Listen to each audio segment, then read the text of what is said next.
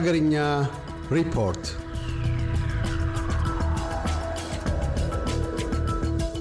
በትግራይ ክልል ከሰሜኑ ጦርነት በኋላ ኤች አይቪ ቫይረስ ስርጭት በአስደንጋጭ ሁኔታ እየጨመረ መሆኑ ተገለጸም።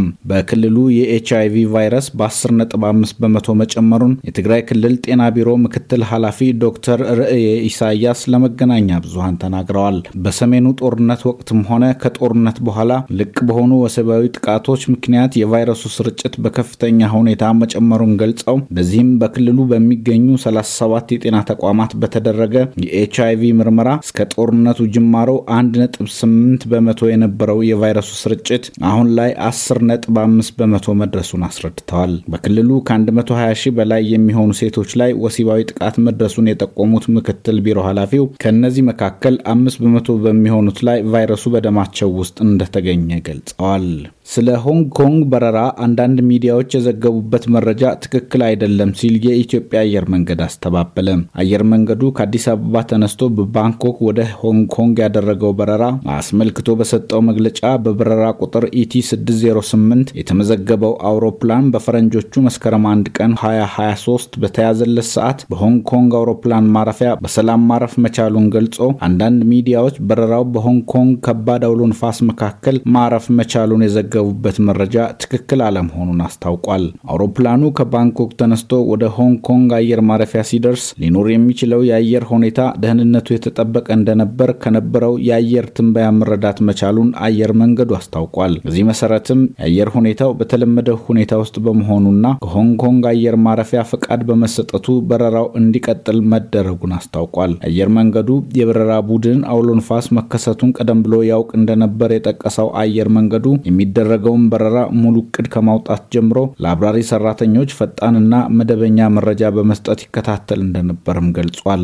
በረራው እንዲቀጥል የተደረገው አውሮፕላኑ ሆንግ ኮንግ አውሮፕላን ማረፊያ ሲደርስ ከባድ አውሎ ንፋሱ እንደማይኖር የሚጠቁመውን የአየር ሁኔታ ትንበያ ከግምት ውስጥ በማስገባት እንደነበርም አየር መንገዱ አመልክቷል። በዚሁ መረጃ መሰረት አንዳንድ ሚዲያዎች በረራው በሆንግ ኮንግ ከባድ አውሎ ንፋስ መካከል ማረፍ መቻሉን መዘገባቸው ትክክል አለመሆኑን የገለጸው አየር መንገዱ አውሮፕላኑ በሆንግ ኮንግ አየር ማረፊያ ሲደርስ የነበረው የአየር ሁኔታ ማረፍ የሚያስችልና ከቁጥጥር ውጭ ያልነበረ መሆኑን አስታውቋል። በረራው በሰላም ከተጠናቀቀ በኋላ የሆንግ ኮንግ አየር ሁኔታ ተባብሶ መቀጠሉን ተከትሎ አየር ማረፊያው ስራ ማቆሙን የጠቀሰው አየር መንገዱ በዚህም ምክንያት የደርሶ መልስ በረራውን ማራዘሙን ገልጿል።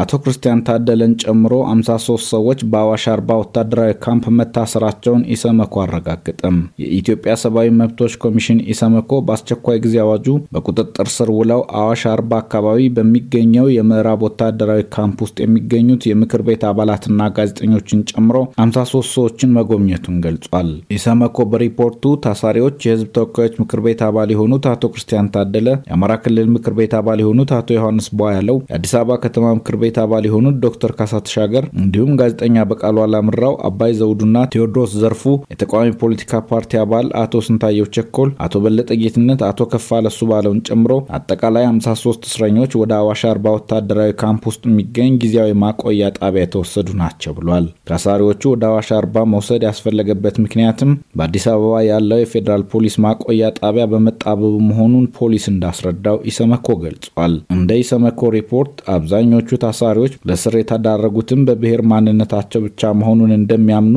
ከፊሎቹ በመንግስት የጸጥታ ኃይሎች በተያዙበትና ቤታቸው በተበረበረበት ወቅትም በራሳቸውና በቤተሰባቸው አባል ላይ ድብደባ፣ ብሔር ተኮር ስድብ፣ ዛቻና ማስፈራሪያ እንደደረሰባቸው ተናግረዋል ብሏል። ኢሰመኮ ከፖሊስ ኃላፊዎች ጋር አደረግኩት ባለው ውይይት በእስረኞች ላይ ተፈጽሟል የተባሉ ጥሰቶች እንዲጣሩና ታሳሪዎች ከቤተሰቦቻቸው ጋር እንዲገናኙ እንዲደረግ መግባባት ላይ መድረሱንም አስታውቋል። 15 ኪሎ ግራም አደንዛዥ እጽ በጠጅ ቤት ተያዘም።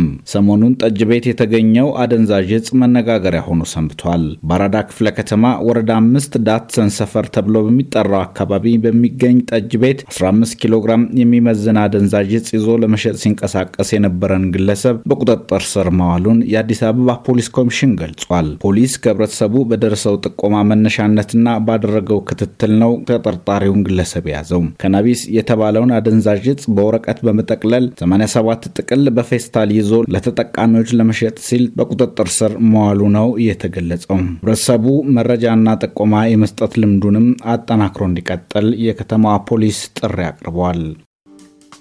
እያደመጡ የነበረው የኤስቢኤስ አማርኛ ፕሮግራምን ነበር። የፕሮግራሙን ቀጥታ ስርጭት ሰኞና አርብ ምሽቶች ያድምጡ። እንዲሁም ድረገጻችንን በመጎብኘት on demand እና በኤስቢኤስ mobile app ማድመጥ ይችላሉ። ድረገጻችንን SBS dot com dot au Amharic ን ይጎብኙ።